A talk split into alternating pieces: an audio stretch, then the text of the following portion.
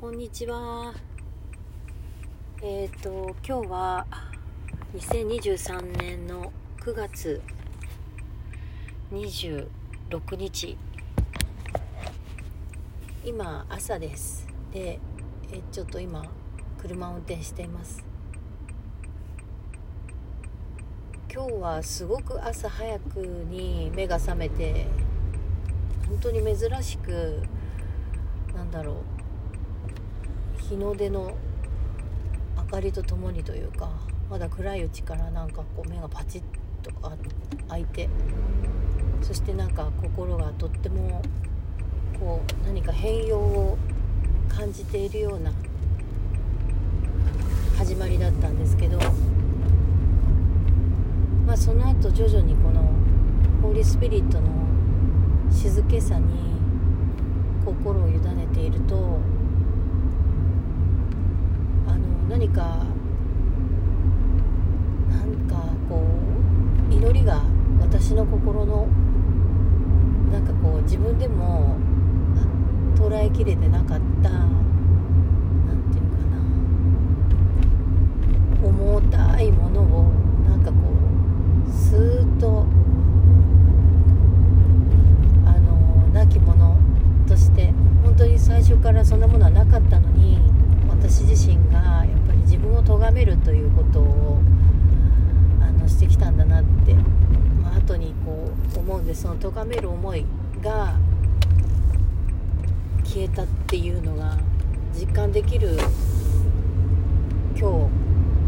日朝でした。でその感覚をちょっと残しておきたいなと思って今音声を録音しています。でここで私が受け取ったメッセージちょっとメモったんですけど咎めるということこれ無意識の中でやっている繰り返し繰り返しやってたことだったと思うんですけどその自分を咎めている思いがあれば必ずあの外側に投影しちゃうんですね。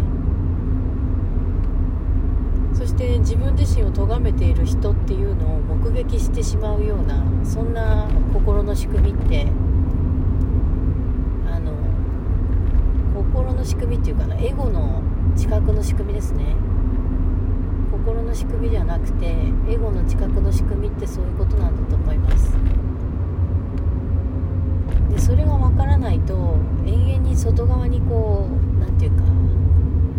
苦しみとか辛い思いをするようなものを見てしまう、うん、で、えー、他の人にこう責任を押し付けちゃうっていうようなこともあったりあの他の人が原因で自分が苦しい思いをするというふうに捉えちゃうんですけど実は本当は心の奥で自分が自分を咎めているっていうことを、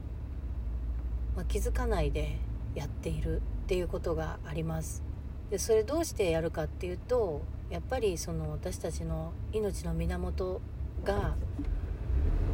ー、そこと分離して私は自分のことを頑張らなくちゃいけないっていうなんかこの分離した思い源から分離して私は一人で生きているというような間違った認識がそもそもあったからなんですね。でそれは、まあ、体の上ではそのように思えますしねあのこの地上に生ま生まれた私っていうのはこの体として個体として自分というものとしてその社会で自立して生きていかなきゃいけないとかまあいろいろこうねあの育っていく中自我が芽生えてとかっていうプロセスがありますけれどもその人間としての肉体としてっていうことではなくてあのまあ、それも心の投影として映し出された幻想というふうにも言えますが源の本当に私たちは心なので心自体は一度も分断されたことはない。でもそのことをやっぱり理解することってなかなか難しいです。でも祈りによってまあ多分誰かが祈ってくれたことがここに伝わってきているっていうふうに私今感じているんですけど本当に私自身私を咎めてはいけないし咎める意味はないしその咎めて自分を責めたところで苦しいのはあこの意識だけなんですね。で全くそれは本当のことではないので、えー、なぜなら私たちは一つながり一つなので比較したりその咎めたりってできないはずなんです心は。だから本当の心のありように戻るためにその意識というものを手放していく自意識というものを手放していくっていうことが必要になると思います。だから自分を咎める思いっていうのは一切いらないということを本当に理解していく実感していく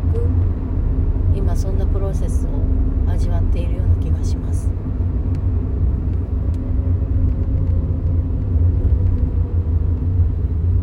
そして自分を咎める思いはいらないんだっていうふうに本当にこう軽やかな気持ちでそのことを受け取った時に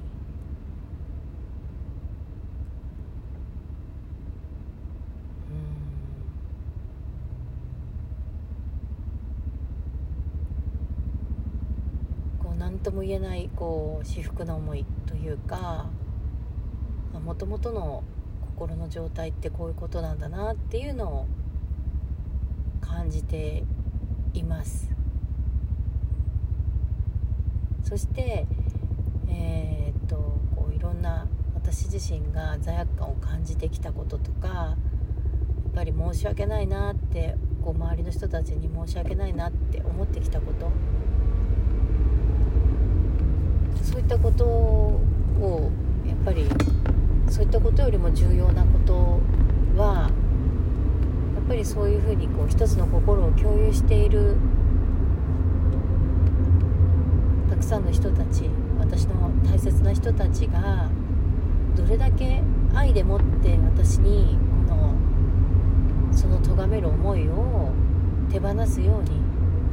手放せるようにと祈ってくれているかっていうこと